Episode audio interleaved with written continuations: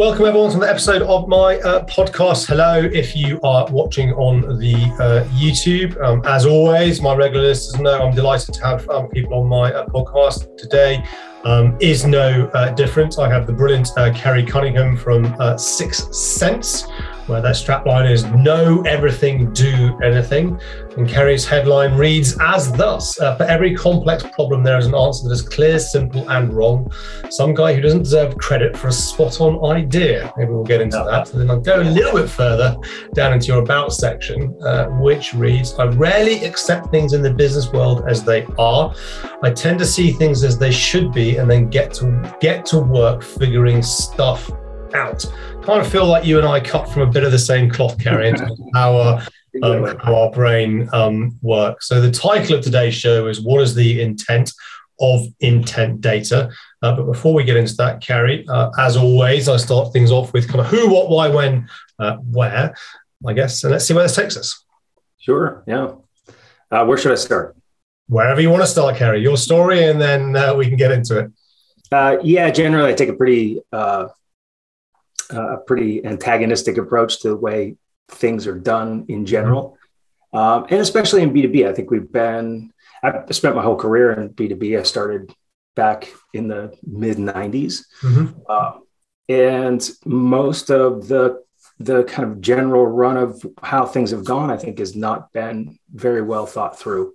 Um, a lot of the processes and the ways that B2B has operated, particularly in the demand gen mm-hmm. Sales area, has uh, been a product of, uh, of the kind of default practices. Uh, you know, Salesforce came along, and so now we're going to have leads. Uh, and, you know, I, I grew up in B2B at a time when there weren't any inbound leads where you did outbound prospecting and that was that um, where at that time if you uh, think about it everything was account based uh, mm-hmm. there was no were no leads and if you had a prospect a prospect was always an account not an individual yeah. person um, I left B2B. Uh, I ran a third party teleservices organization for a long mm-hmm. time. So much closer to sales than marketing, but a lot of yeah. kind of product marketing stuff, developing messaging and that kind of stuff.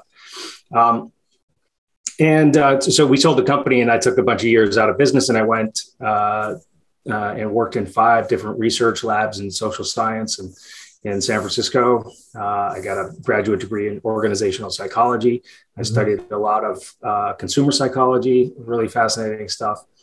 Uh, learned how to do stats, and that sort of changed my perspective on everything. Cool. to me, it's kind of the kingdom, the keys to the kingdom uh, is being able to understand what data is actually saying. Mm-hmm. Um, and for the person who's naturally skeptical like me, um, actually being able to see what the data is saying or not saying yeah. uh, was, you know, to me, I it was like the happiest day of my life when I ran my first uh, regression. Uh, so you know that was pretty exciting stuff. Uh, and then I came back to business and uh, spent about eight years at uh, SiriusDecisions and then mm-hmm. Forrester after that acquisition.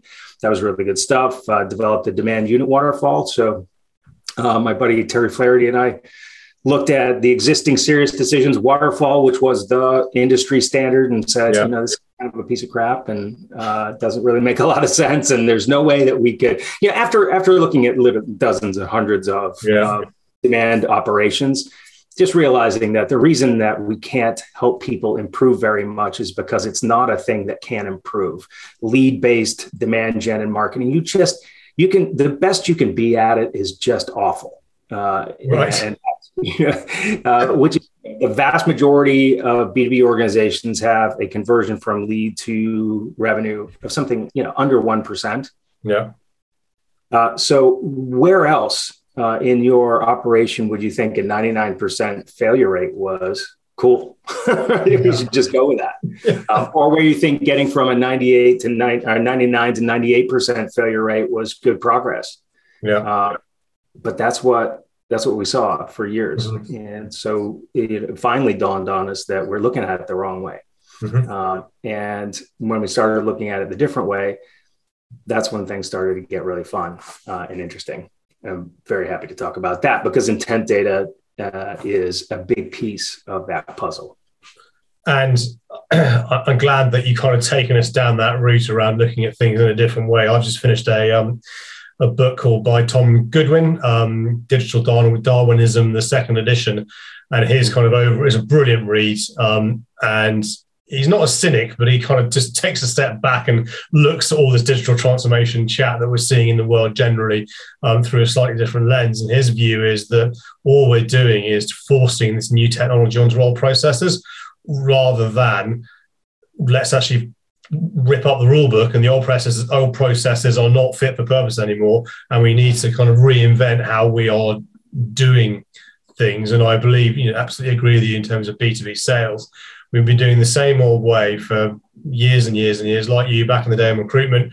The only thing we could do was outbound, smash those calls, hit the calls, and you you approached an account, not a person. You looked at an account and you were cradle to grave in terms of the um uh, the, the, the sales cycle. I was hiring salespeople into sales roles, and you did three roles. It's either new business, account management, or channel and that was it in terms of in terms of all of this. And fast forward to you know where we are um, where we are today, I believe we have huge opportunity ahead of us. It's just we need people to be brave in terms of challenging the the norm and taking that leap of leap of faith. And the reason I wanted to kind of talk around the the intent data piece because that in itself causes so much debate, kind of on social around what what is intent data and how useful is it in a B2B um, sales process. So yeah. if we kind of start there and then go down maybe why the conversation is happening because people are looking at it through the wrong lens. Yep. Yeah, absolutely. Uh, my favorite thing in the world to talk or write or present or whatever about right now. Uh, so, you know, about six years ago, uh, back at SiriusDecisions, we came up with this thing that we called the intent data framework because mm-hmm. at the time, intent data Bombora was just becoming a thing, and people were saying, "Oh, maybe uh, instead of leads, we should be looking at intent data, and that's what mm-hmm. we should be thinking about and how we identify prospects." And um, it occurred to us in looking at that that uh, there's some truth in that, but um, if the people who are on competitor websites or looking for competitors or looking for keywords or whatever, if that signals a good buyer for you, then it can't possibly be the case that the people who are on your website are less interesting. Mm-hmm. Right. But almost nobody was looking at who's in their anonymous traffic. That's still the case today. Yeah. Um, so and, and so what we did with the intent data framework was said okay well yeah so third party intent that's a thing. People are out looking around for things and you can kind of tell what accounts are looking for for what to some extent. Um, but then there's all of this traffic on your website that you're not looking at. So i think we were the first ones to say that's first party intent. That's the people uh, you should be paying attention to that. And then your leads are another form of intent. Mm-hmm. uh, they really should be, in most cases, a stronger form of intent, but not the way that you're looking at them. Um, the way that you're looking at them is each individual person who comes to your website and fills out a form represents one unique selling opportunity. That's without articulating it, that's exactly how that's been treated. When you do a conversion rate in demand mm-hmm. gen, you say how many leads converted out of how many total we had. Yeah. But when you look at the data, the data always shows something like one and a half to two leads per account. So if you look at any period of time, uh, for 6sense last year, we have, we have these things called hot leads, or kind of like an MQL. Um, we had, uh, I'm going to not get the exact number right, but like 836 of them, something like that. That came from 419 accounts. We mm-hmm. sell one thing. So we didn't have 836 selling opportunities. Yeah. At the very most, there were 419. Yeah. Right? But then when you look further into the data, and this is also true of everybody that we looked at, um, about half of our leads came from accounts where there was only one lead from that account. Right. right. So out of that 419 accounts, mm-hmm. 212 of them, I think, for, for us, there was just one person in the entire year who filled yeah. out a form from that account. Those are not prospects. you know, that's a, that's a person with a personal interest, right? Yeah. Um, the other accounts had an average of three people, but that's also super lumpy. So that sometimes you have nine and 10 or 12 or whatever. Mm-hmm. So for, for me back then, and, and even now, the revelation is you have to know which accounts are sending a ton of people to your website and pay attention to them at the exclusion of everybody else. Let everybody else look at your content, ungate stuff, let them go. Pay attention to the accounts where there's seven or eight or nine people. And those seven or eight or nine people could be anonymous. They could be people who filled out forms. Who cares? If, a, yeah. if an account is sending a bunch of people to your website, then you should you should be paying attention to that and you mm-hmm. should prioritize those for your BDR SDR teams and your sales reps. That's, you know, and the minute you explain that to folks, they're like, "Oh, well, yeah, okay, duh." Right? It's just you know i mean it's like this it's this it's like the the the simplest most obvious thing in the world. Yeah. Everybody gets it right away. The problem is the systems and processes that we've had for the last 15 years in b2b don't let you do it. Uh, you just i mean if what you have is marketing automation and salesforce automation you're not going to be able to see it. Yeah. Uh, you know, and Google Analytics is not going to show it to you in real time either. So you're just not going to know if an account that you love that is in your sweet spot has 10 people on your website next week, you'll yep. never know. you're going to be completely oblivious to that. Even if all 10 of them fill out forms, you're still not going to know because you're going to send each one of those leads to uh, a BDR. Yep. And that BDR is going to look at it one at a time. They're going to they're going to look at the one that they like the most and try that. Maybe they try two of them um, you're counting on the least trained, least experienced person in your organization to recognize that there's a real selling opportunity here, right? Which is probably mm-hmm. not a great bet. Yeah. Um, and then what they're going to do, because their incentive is I got to produce a sales qualified lead for sales. So if they get one of those guys uh, to, to get a hold of them and qualify them, send them to sales, they're done with that account. That's it so if you send eight more leads from that account to that BDR, they're just going to mark them as duplicates or already working or whatever it is, right?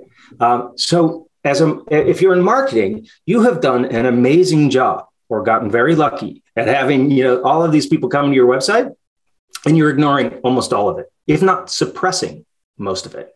Yeah. And sales is to blame here too, because sales will say, yeah, don't, you don't know, keep sending me those things. I already got those. I already got that. I already got that. Right. So all of these incentives are really operating against the best interest of the organization and against the organization actually recognizing what's happening, which is the simplest thing in the world. A whole a whole buying team, buying group is on your website looking at you hard, uh, and you are not seeing it.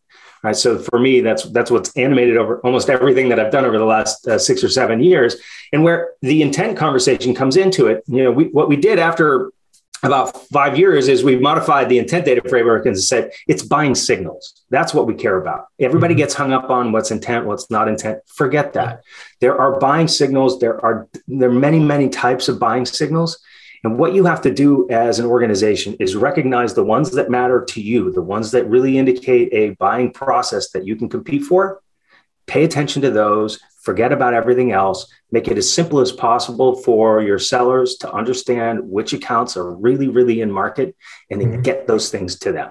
Right. That's the, to me, that's the whole thing. There's every intent vendor sells signals, and some of those signals are great, and some of those signals are not great. The signals that are on your website anonymously, you know, we, we're doing this research now at 6sense. 97% of your web traffic on average is anonymous. Yep if you're a marketer and you're not doing everything you can to understand what's in that 97%, it's malpractice, right? Either fix it or turn in the keys to that engine and go do something else. That's what I've been, you know, about that, right? It's terrible, right? And you've already paid for it. This is this is sunk cost. This is this is a product of your work that's showing up on your website mm-hmm. and you're ignoring. It. And that's just absurd. Now, that doesn't mean so this is where i want you know the, the big change in the way people need to think about this is i'm not saying anonymous traffic is a better signal than leads. Uh, i'm not saying anonymous traffic is better than third party intent or third party intent is better than anonymous traffic. Mm-hmm. they all suck individually. None of them by themselves are going to be very good. Yeah. Right? It's just the combination of all of these things that can help you really prioritize much more effectively. So if you've got a an MQL from a Fortune 500 company or something that you're trying to sell to, and that's the only thing that you know, uh, what you can uh, take from that one MQL is that that company's not going to be buying anything from you anytime soon. Yeah. If that's the only person on your website looking at your stuff, forget it. That's nothing. Right. But if you have that MQL and you have a big surge of anonymous traffic that same same week, same month, mm-hmm. you probably want to pay attention to that right? Yeah. And you don't have to train people to know that. That's obvious, right? Uh, and the same thing if you have third party intent. If you see a lead and a little bit of anonymous traffic and a ton of third party intent, like marketing's got to get on that. Like marketing has to get those people who are out there looking for the kind of thing you sell to come to your website and be anonymous traffic and be leads, right? So that uh, all of the signals help you understand who should be doing what where that buyer is in their journey mm-hmm. and then how you should be prioritizing those things. So uh, that's a long rant on that, but that's, you know, when, when I think about intent data, I sort of want people to stop thinking about intent data yeah. and really start thinking about what are the signals that will help you identify the buyers that you should be paying attention to. And then do everything you can to cobble together all of those signals. Mm-hmm. Uh, and, and bring them together into one thing that's going to help a sales rep not only know which account to focus on, but you know what to focus on and and, yep. and help out in understanding what to say. I think and I because and again I guess this is you know the, the, marketing in terms of how how it is is presented. I hadn't ever really considered that you have your your leads, you then have your first party data and and your third party yes, your, well, your, leads, first party data, then there's the, the, anonymous data around, around that, but it's still your, yours, I guess, and the third party data. Can you just kind of break down a little bit further for listeners as to what you mean by by third party data? Because I know yeah. what you mean, but other people may not know exactly what that means. Yeah, absolutely. Uh, so, uh, in terms of third party data, there are uh, lots of vendors of different kinds who collect data uh, about individuals uh, from organizations that are exhibiting buying behaviors or shopping behaviors. So they're doing searches on keywords, which is one of the primary ways. So you know the people who uh, do your advertising, do your SEO, they they know what the keywords are. Your you know your prospects are out using those kinds of keywords, and there are a bunch of vendors who collect the data on on which organizations are using those keywords a lot, and that's a form of intent data third party intent data. Um, the, one of the important ones is a branded keywords. So if somebody's uh, doing searches on your competitors, okay. um, then you can know about that. Um, yeah. And you can buy intent data that tells you that, yeah, these guys are out looking for your competitors. So if you're a marketer, uh, third party intent data should be very interesting for you mm-hmm. because it's the leading indicator that somebody's in market for the kind of thing that you sell. Okay. But anything that's uh, a leading indicator is also going to be not a very strong signal. Uh, it's it's going to be a weak signal, which is why when you have those kinds of signals, the best thing you can do is apply low cost, high scale tactics against them. You know, if you just if you if you're buying intent data and the intent data says here are 100 companies who are researching keywords associated with the kind of thing that you sell and they're just starting to show interest in those things, yeah. that is not a place to send your sales reps. That's going to be a loser most of the time. Mm-hmm. But that is a place to send your ads. right. So yeah. if you're advertising in there, if you know people there, send them an email, right? Yeah. Um, automate that process at scale so that you can sort of test to see if they're, you know, are they in market? Um, yeah. Will they come to your website and look around? Right? But I think the big mistake with intent data early on, that kind of intent data, was saying, "Oh, we see these guys are in market. Let's give that to sales," uh, and that just doesn't work most of the time. Uh, yeah. Now, if you've got a, a sales team uh, that is accustomed to and good at cold calling, then that's a better set of accounts to cold call into than a set of accounts where you don't know anything. Yeah. Right? So yeah. you look at priorities of things to do, you would say, okay, well, uh, we're not getting them to our website. Uh, we have a set of accounts that we care about. Some of those accounts appear to be looking around yeah. at competitors or other. Okay, that's better than just a random yeah. approach to a random account, but it's not that much better. Yeah. right. So it's a little bit better. Uh, but the way things get sold, of course, uh, in the beginning is, oh, this is so much better. It's not even cold calling. Yeah. No, yeah, it sure is. It, it's definitely cold calling, and it's not that much better. Um, so you definitely, you know, what we really want is for marketing to be operating against those third party signals that are weaker signals of who's in market mm-hmm. and who's going to respond to you. Um, but you know, so if you're a, if you're a brand that's uh, you're relatively new or small in your space, then third party intent is going to be very important because your prospects may not be finding you early in their buying journey. Right.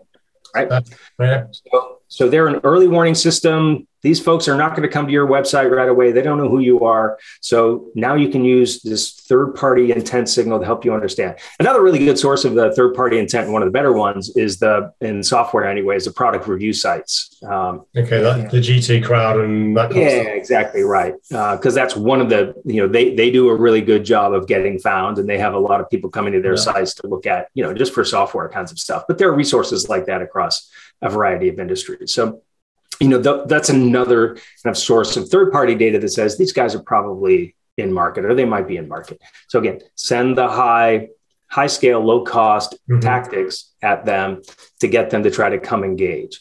Um, really, only when they come engage and you really know that they're not only in market, but they might be receptive to you. Yeah. That's that's when it becomes a much better play for SDRs and sales to start getting involved. Um, you know, ideally, uh, every organization would be holding back prospects and not giving them to sales until you absolutely knew that these guys were in market, right? Yeah. Um, these are the they're absolutely going to buy, uh, and we know that, and we can keep our sales reps and everybody busy just with that stuff. Yeah. Now that that's a fantasy. That's not what happens for anybody. But ideally, that's what you that would be optimal, right? Everything else you do is less than optimal. So the idea, I think, is to figure out, okay, well, if it's if it, if the optimal thing is people are out looking around and we can see that they come to our website a lot and we can see that they fill out some forms, we have good names. Now we hand that to the SDRs and they qualify it, and then that's kind of optimal, and that would be for most organizations the the lowest cost of mm-hmm. sale mm-hmm. approach. Then instead of saying we're going to do that, and then if that doesn't, if we don't have enough of that, we'll just have our sales reps cold call uh, sales reps cold calling is probably the least optimal. Right. Yeah. So you've got the most optimal, the least optimal. There's all kinds of stuff in between. And that's where all of these signals come into play. So you can say, well, okay, um, we don't have leads from this account, but we know that there's a bunch of people on our website anonymously. There's third party intent. Mm-hmm. It is a pretty good bet there's something happening there, but you're going to have to work hard to get in there, find the right people, and all of that. Right. That's better than than a pure cold call on a on a unknown account. An account. Right. people. I mean, I mean, I'm totally on board with everything you're you're saying. I think it's it's it's it's just fascinating in terms of hearing it being broken down into its its component parts versus, I guess, what you see in terms of the shiny marketing and what what can be done. But I'm starting to kind of in my mind, kind of thinking of the other. Well, what's now bubbling up is the is we're making assumptions that this is all obvious to people, and certainly, okay, I'm going to be broad brushstroke here, but in my world of professional, more kind of professional services, you start to talk about some of this, and the, the marketing teams, for the most part, not, not really on their their radar, and they just do what they do because they're paid to do what they do. If we kind of take a step back into B2B sales more broadly, you've then got the narrative, which is um, the tension between sales and marketing. Mm-hmm. So because there's that tension between sales and marketing, and marketing don't really know what sales are doing, and vice versa. Marketing may well look at that and miss it because they're not understanding what sales are trying to do, and sales aren't educating marketing, which then I guess comes full circle back to your you know, at the top of the show that kind of it's it, it's all broken. Um, which then the I had Brent Adamson on the podcast uh, a couple of weeks ago talking about the the piece that he had. He was the um, he wrote Challenger Sale and the piece that he did um, in uh, HBR with um, Smart Technologies, the Canadian company, which ripped out the rule book and their sales and marketing process and created the unified cent- central engine, the UCE, where they didn't define between sales and marketing. You just operated as one, and the handover was not block, block, block. It kind of flexed really, dependent on where the buyer was in that in that journey. So this feels like again that do we need to reinvent actually how all of this works together to actually maximize the most out of the technologies like 6sense provide? Yeah. Um, yeah, absolutely. Um, and so, you know, that is so we just rebranded our platform a little while ago and, and uh, we call it Revenue AI now. Okay. So it's, and uh, I was uh, one of the uh, two people who were on stage uh, presenting SiriusDecisions revenue operations model uh, a few years ago, um, which is the same thing. This whole idea of revenue operations, uh, really, this the same idea that we have to have a unified revenue production machine.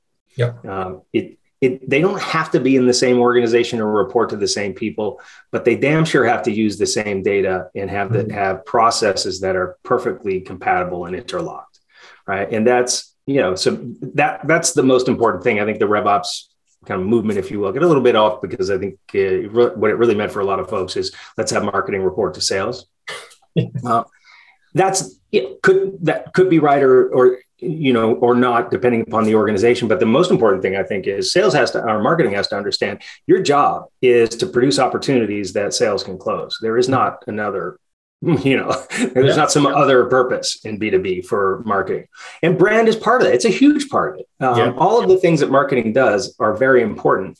And i think you know what one of the things that i would really like marketers to understand is that uh, and i think you know there's a growing understanding of this but to the extent that you can make yourself absolutely indispensable to sales because you're producing great opportunities, mm-hmm. your budgets and prestige in the organization will grow.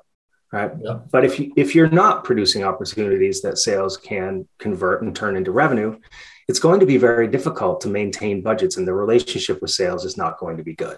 Yeah. Uh, there's, I mean, I think it's that simple, um, and that it, it works two ways in some respects, in that sales often doesn't understand or want to understand why it's necessary to spend money on brand and on yeah. on, on, the pretty things that marketing can produce and all of that. Um, you know, like what I talked about earlier with third party intent, and if people aren't coming to your website, well, the cost of sale uh, will go way up if people don't know your brand and don't like it. You know, it's just going to be much harder for you to, they're not going to answer your calls or respond to your emails. But if your brand is out there, like our, our CMO has done a, an amazing job of just getting our brand everywhere. I think people generally think we're like 10 times the size we are because our brand is everywhere in our space and people know it and they and they like it. And so when our sales reps and BDRs call, they have a much better chance of reaching people and getting a positive response. Um, now, those are not the direct effects that sales often needs to feel because sales has a quarter to make and all of that. Yeah. Uh, but those things, those things are really necessary. So there's there's education to be done on both sides. Um, sales has got to understand this other stuff that seems kind of fluffy, and you know, people's feet don't seem to be held to the same uh, temperature yeah. fire sometimes. All of that, that stuff's necessary. Um, so, so yes, we have to have a unified organization that's built around producing opportunities that sales can convert, not some other thing. Like everything else is in support of that. There isn't, uh, you know, we're, we're doing brand because brand is great and fun. No, we're doing brand because people will know us, like us, come to our yeah. website the minute they think they have the problem we solve, and then they'll pick up the phone when our sales rep calls, right? That's why you have all of that stuff. Um, and when people forget that is I think when, uh, you know, we get problems. Mm-hmm on the other side, the education for sales is all that stuff's really necessary if you're going to compete effectively. Uh, your blood, sweat, and tears as a sales rep uh, is not going to produce nearly as much if your marketing's not effective. Uh, and that, do- that doesn't necessarily always mean that what marketing does produces a lead for you or a prospect tomorrow. Uh, it means that next quarter, our ability to reach people is much better than it was last quarter because we did some amazing things that caused everybody to know who we are and yeah. to like us. And so I, I'm, in, in, in agreement with you because if I again reflect back on my days 20 years ago in, in recruitment, actually marketing was was the brand so that when you cold call someone that actually heard of the company you you, you were calling from, like, oh, I've heard of that company. Well, I'll yeah. give you an extra 30 seconds to, to do your pitch versus kind of this kind of strange tension we're finding ourselves now in terms of kind of the whole social selling kind of piece and debate is an interesting one around should SDRs and AEs have a personal brand? How does that interact with marketing? What is it in this in this in, in this day and age? But it's also just kind of picking up on your point around actually the ideal world is you have your sales teams focusing purely on you know you you hold back the, the the the leads until you know based on all we've talked about these are the ones that you go to but that is completely in tension with that in in tension uh, with how everybody is KPI'd, how managers are KPI'd in terms of I need more volume, I need more on the talks. If I do more of this, I'm ticking kind of boxes. So how are you seeing organizations that are adopting you know, your technology and your your insights kind of grapple with that yeah. to make sure they're getting the best out of what it is that you're providing them yeah that you're hitting on a very very important very difficult uh, area because one it's it's you're you're asking right now to change the existing culture that exists around how revenue is produced. It's not just the process stuff, and uh, you know, so and and the culture has always been um, for sales. It's just give me more, give me better, and I'll get it done. Um, that is not the answer. I mean, better is the answer. Uh, more would be nice, mm-hmm. but we can today. So uh, I'll use an example. I think uh, that uh, from my my evolution over the last couple of years. Yep. Um, I ran a third party teleservices organization for a long time. We ramped from 15 to 500 or so reps by the time we finished, um, all B2B.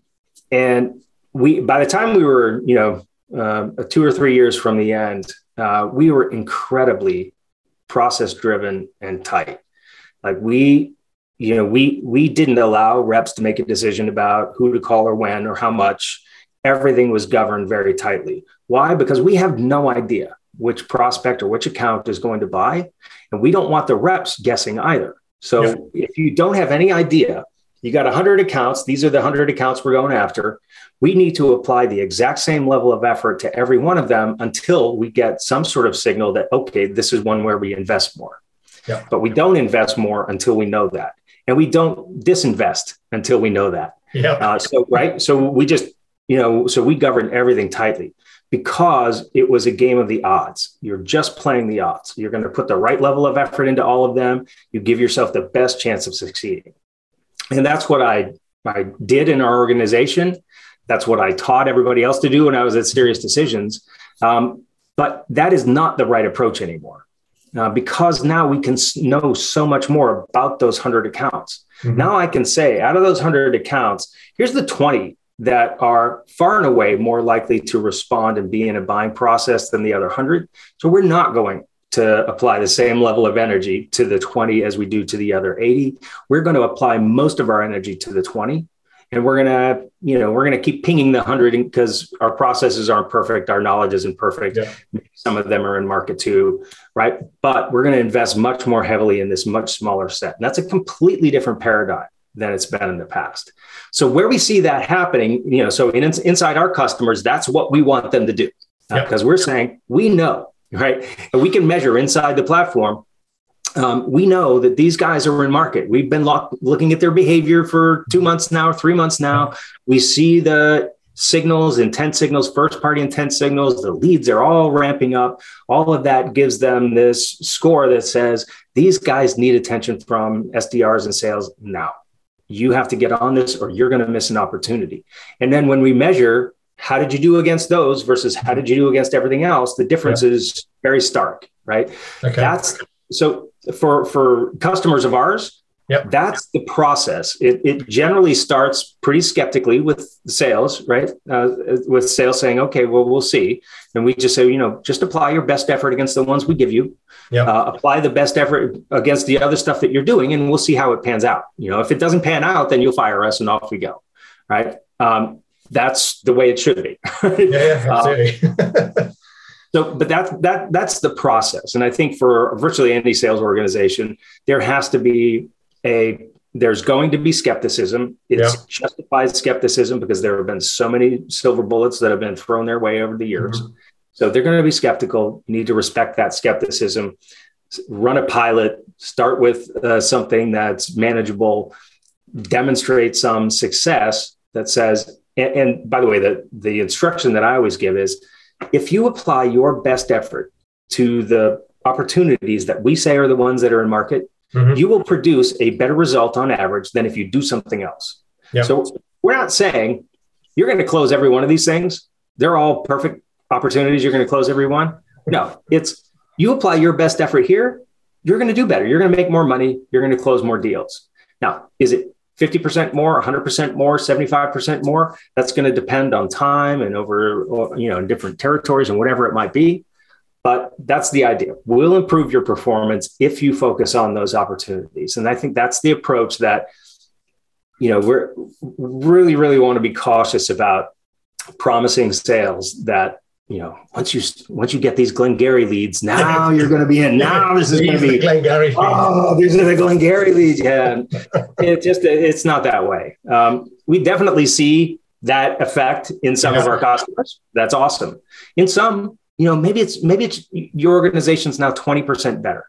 Mm-hmm. Uh, twenty mm-hmm. percent sounds for some people like it's awful. That's terrible. Who, who cares? No, 20%. Yeah, uh, I think most organizations, especially in the economy, the headwinds we're facing, all of us are facing now, I think anybody would take take 20%. And as you're talking, it reminds me of a quote from um, Falon Fatemi, who um, set up Node back in 2015, 2016. She recently sold to, um, I think, Sugar CRM, and now she's doing some podcasty thingy with um, Mark Cuban. But it's back in, I think, 2017, she was being interviewed, and she said her kind of promise was around her whole uh, she's ex Google was all around using data to make better decisions for sellers and so on. But she said um, the science is only as good as the art of the, the art of selling. So you can still present what you believe to be your best bet in terms of going after these custom these potential customers and put your best efforts in. But if you've got a shit bunch of salespeople that approach it all wrong and have a bad approach. It's kind of like you're, you know, you're not getting the Glengarry leads because you're weak type, type sort right. of thing. So you, you can lead yeah. a horse to water, but if you you still then have to execute upon that sale process, if you will, effectively to bring those people along the um, along the journey. And they may well be you know what, I do want to talk to you because that's, you know, fortuitous. We are thinking about this. But if you then balls that up, you know, 6sense hasn't failed in terms of uh, its ability to produce the right people to to um, right. to point you at. Your sales processes or your salespeople have balls it up.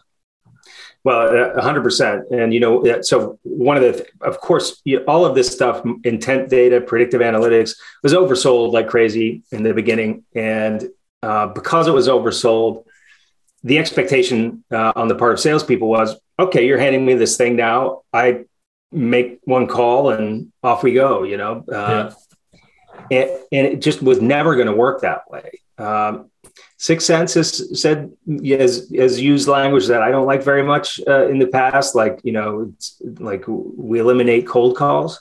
And no, no, we don't. Um, and, I mean, you may have fewer cold calls. Yeah. Your cold calls should be much more effective. But for a sales rep, uh, so just to back up one step, like a lot of times I talked about the combination of all of these different signals. Mm-hmm.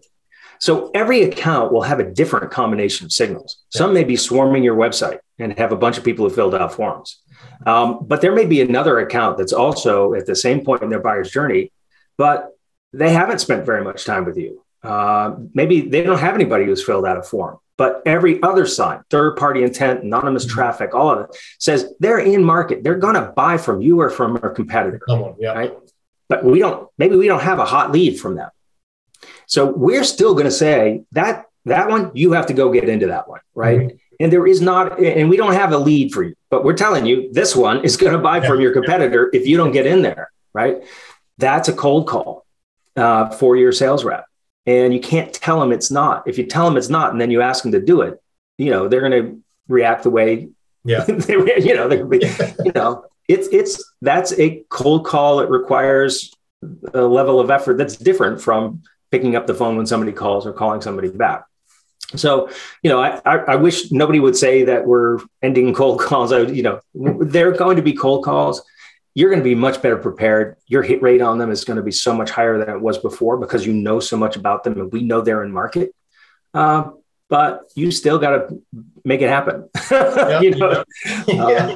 Uh, you absolutely do. And I think that's with anything in terms of eh, lead generation, digital prospecting, whatever we're calling, it's all about you know, starting that conversation. But then you've got to take that conversation the whole way through. How will that conversation start is almost irrelevant in my in, in, my point of view. But to your point, what you want to make sure is you're at least putting your best your best foot forward to be having the starting the conversations with the, the right people who are vaguely in the right frame of mind that they're prepared to have a conversation with you because we know they're thinking about doing something based on the product or service that that you um, that you solve and it's it's just, yeah, I said, and this is the something you know, I have a love hate ratio with social media because some of the some of the stuff you see kind of peddled out there, you think, oh my god, really?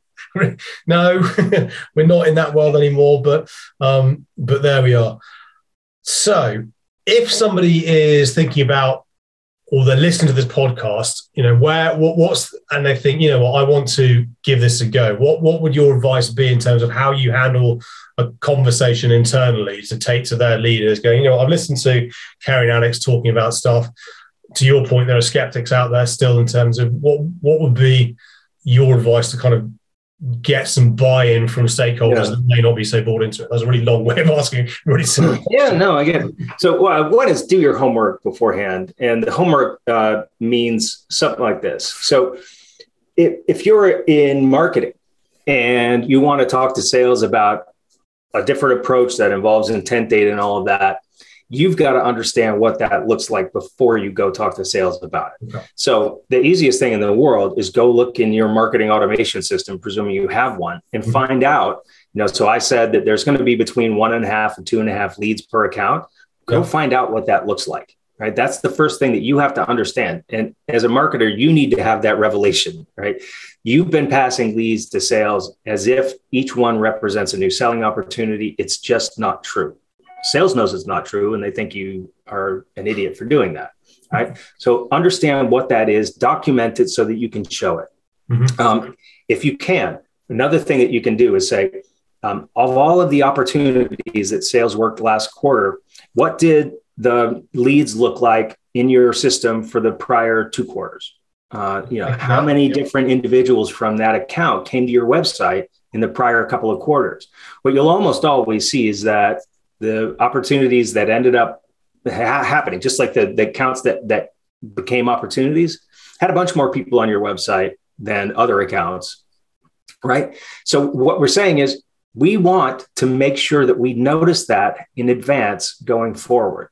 Like if, if two months before an opportunity, uh, before you get a stage one opportunity, you get three or four people from an account on average looking at you, um, what you're telling sales now is we haven't been able to notice that in the past. we now want to be able to notice that so that we can focus our efforts on yeah. that and ensure that we get the right people coming to the website, ensure that you, as the sales rep, know about it and know that it's coming. Um, most of the time, the accounts that have opportunities will only have one person, you know, at most yeah. who's come through marketing attached to that.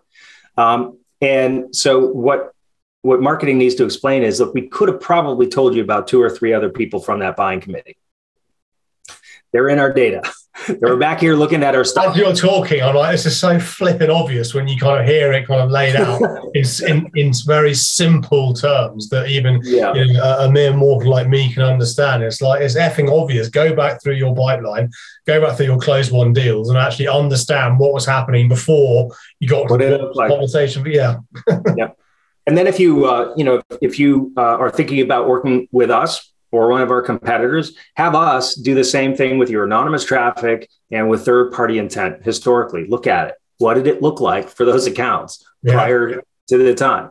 Uh, we can tell you. And then uh, you can say, okay, well, here we can find patterns that will show us which accounts we need to focus on and which which accounts you need to focus on in sales now, and which ones we'll keep focusing on in marketing uh, until they're ready for you to work them. And we can get much closer to providing you the ones that you really should be working and filtering out the ones that you shouldn't. The other thing is don't try to tell sales that you're just going to do a we want to do a hard cut. Now from now on the only thing you're ever going to work is the perfect beautiful stuff from us. Yeah. it's not going to work that way for for one to begin with. Uh, and sales it's just going to make them very nervous. Uh, so you know i hate mqls i think it's one of the worst things that's ever happened uh, to b2b this idea of lead scoring whatever. Terrible. Mm-hmm. but if you have mqls in place don't take them out and rip them uh, apart and, and do something else right away. Run them in parallel. Yeah. Uh, but every time you send an MQL to a sales rep, uh, do a report that shows how many people from that organization have been on your website and give them those people, right? Uh, show them, show sales what else is happening to give them that backup. Now, if you put us in, then we'll, we'll just do that for you. You know, you'll, yep. you'll, automatically get that. But those things you can do right away. Um, the other thing I would say, and this is a this is a non 6sense, non technology process uh, uh, for sure. But just every month, every marketing organization, maybe every two weeks even, should do a report that just bundles the people who filled out forms uh, by account, so that and then send those to the teams that own those accounts. So I'm literally going to be when when when when this podcast is recorded. That's the one thing I'm going to do now to marketing. Going right, run me this report or give me all the data, and I'll flipping well do it because I'm I see what goes into CRM. Right, it's just just a list of people that have filled out forms. I mean, I haven't thought about. I'm thinking again. I'm a moron. I'm a moron. Why should I not aggregate all these in terms of by organisation, um, even though they're different business units? But it doesn't. You know, at least it gives you some insight in terms of one person versus 15. Hmm, 15 people from this company have signed something. Maybe we should go and sniff around that a little bit, um, uh, a little bit, uh, a little bit further. Um, thank you so much for giving actionable insights to my listeners. I think it's always brilliant when my guests do that. Um, I genuinely suggest that people go and have a look at what 6sense are um, are up to. It is uh, it is interesting. Uh, if you want to find you, Kerry, where's the best place for them to reach out to you and if they want to learn more about what you're up to? Yeah, so uh, you can find me on LinkedIn, and uh, there's a, uh, a, page on the 6sense domain called the Science of B2B. Uh, uh, so I've started my own podcast. Mm-hmm. Um, I'm mostly uh, just doing little thought experiments, some of the things that we've talked about today, and telling some stories. Um, and so you can come find that. we're just kind of getting going with that and then I'm all over the place. I, I, they're writing things all over the place on our on our blog on LinkedIn uh, awesome. everywhere that uh, they'll let me uh, say these words. I'll let you loose. I'll put the links. I haven't got this YouTube bit right. I think almost. I'll put the links um, down there for those of on watching on YouTube uh, to all that. If you're listening to this and you do um, uh, contact Kerry, please mention the podcast that this is how you've um, you've got to. Maybe we'll do one around dark social. That's a whole different uh, topic of convert topic, topic of conversation. But Kerry, it's been an absolute pleasure to have you on. Thank you so much for affording me and my audience your time and insight. I've, I've really enjoyed it. My pleasure. Great, great talking with you. And for my regular listeners, if you want to be on this podcast, you know what to do. If you want to recommend people to be on this podcast, you know what to do. But wherever you are in the world, um, I hope you enjoy this one. Uh, subscribe, follow, do all the usual social media, smash like buttons, etc. But enjoy the rest of your day. Uh, thanks all for listening.